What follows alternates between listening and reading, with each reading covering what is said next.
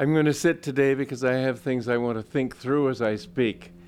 And usually when I stand, I have pretty well clear in mind not what I'm going to say, but at least what I am saying. And my problem today is I just hope I don't speak some nonsense because I'm going to sort of go out toward the edge of what I myself know. The question of right and wrong, of values, of what is good art and what is bad art, what is the need for art. These are very deep questions. Art basically is that aspect of human function, human uh, activity, you might say, which engages the chitta or feeling. But Einstein also said that the, the secret of, of uh, scientific discovery is also a sense of mystical awe. And it's true that in the higher reaches of all truth, intellectual as well as uh, emotional, there comes a calm feeling, a calm intellect. What I want to talk about is that aspect of uh, art that touches on these deeper realities. Everything in this world is, in a sense, relative. Einstein pointed out that there is one fixed thing, and that's light. The speed of light, however, is not absolute, it's a constant. That's the difference.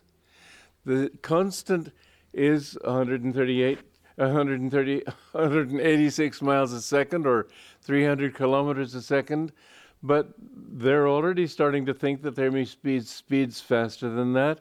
Master said that light in the astral world travels at 5 million miles a second. I don't know how he gets that. I just uh, accept what he says. But the truth is that what we really can deal with is not absolutes, but constants, and above all, constants in direction. In our age, we're faced with a great deal of confusion as to what is right and what is wrong, as to morals. They say there are no moral absolutes. Well, there are at least absolute directions. And the point, I made this point in my book, Out of the Labyrinth. It's to me a very important book because it goes into the basis for all the confusion in our time because people think everything is relative and don't think that it's relative to anything.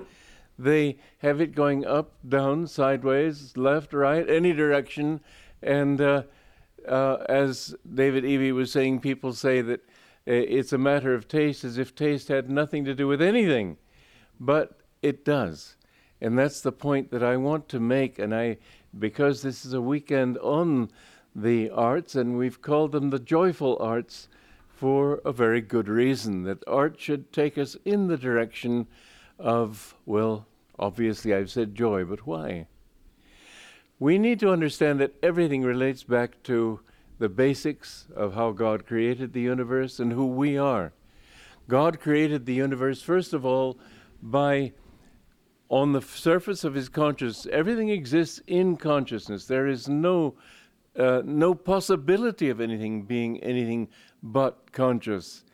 I uh, made a joke yesterday of saying that I had spent the day trying to prove Master's thesis, or test it rather, that there is no such thing as unconsciousness. I admit I slept a lot. I needed the rest yesterday. But the, the reality of everything that we see around us and everything that we are is based on the consciousness of the divine manifesting the universe that we live in. It is vibration, it is Om.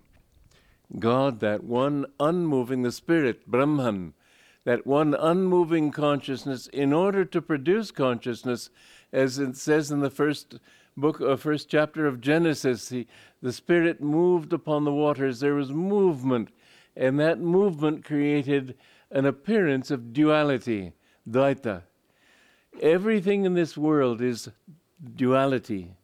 Again, duality is not a fixed thing. There's nothing fixed in the universe. Where you have vibration, you have up and down constant movement.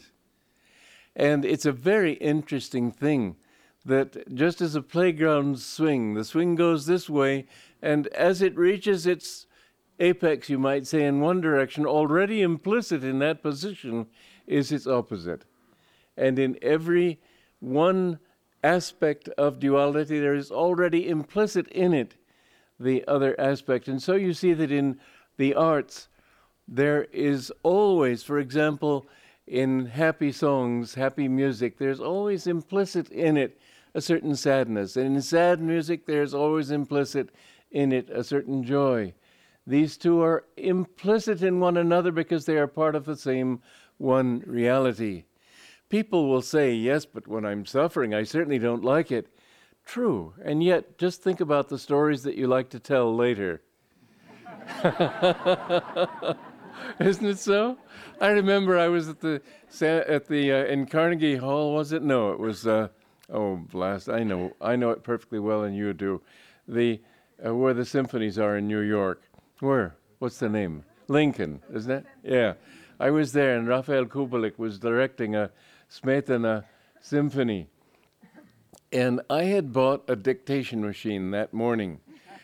and I, uh, they, uh, I, I've tried dictating. It just doesn't work. But anyway, I've tried it, and I had it. So he, the salesman, spoke into it to see if it was working. It was working, so I took it. It was in a pocket there, and in the, just in a mo- pause between two movements of this Smetana symphony, I thought, well, let me see if this dictation machine will record something at a distance like this. So I turned it up as high as it could to make sure that it would. and then I pressed the button, I pressed the wrong button. The whole hall was filled with, hello, testing, one. and the salesman had a very rough, sort of materialistic voice. So help me, he got up to four before I could finally. well, you know, moments of supreme embarrassment like that are usually things you like to sweep under the carpet. But even as this was happening, something in the back of my mind was saying, What a great story this will be. and it's true that in everything, its opposite is already implied. And the duality of nature is, as I said, directional. There's a directional up, there's no supreme top. And the direction can't change the level of the ocean. Whatever the waves are, no matter how high they are, the ocean level remains the same, which means that for every high wave, there has to be a corresponding trough. Everything in the end has to balance itself out. So, this is a part of the reality that we live and that we need to understand if we want to know what art or anything in life is really all about.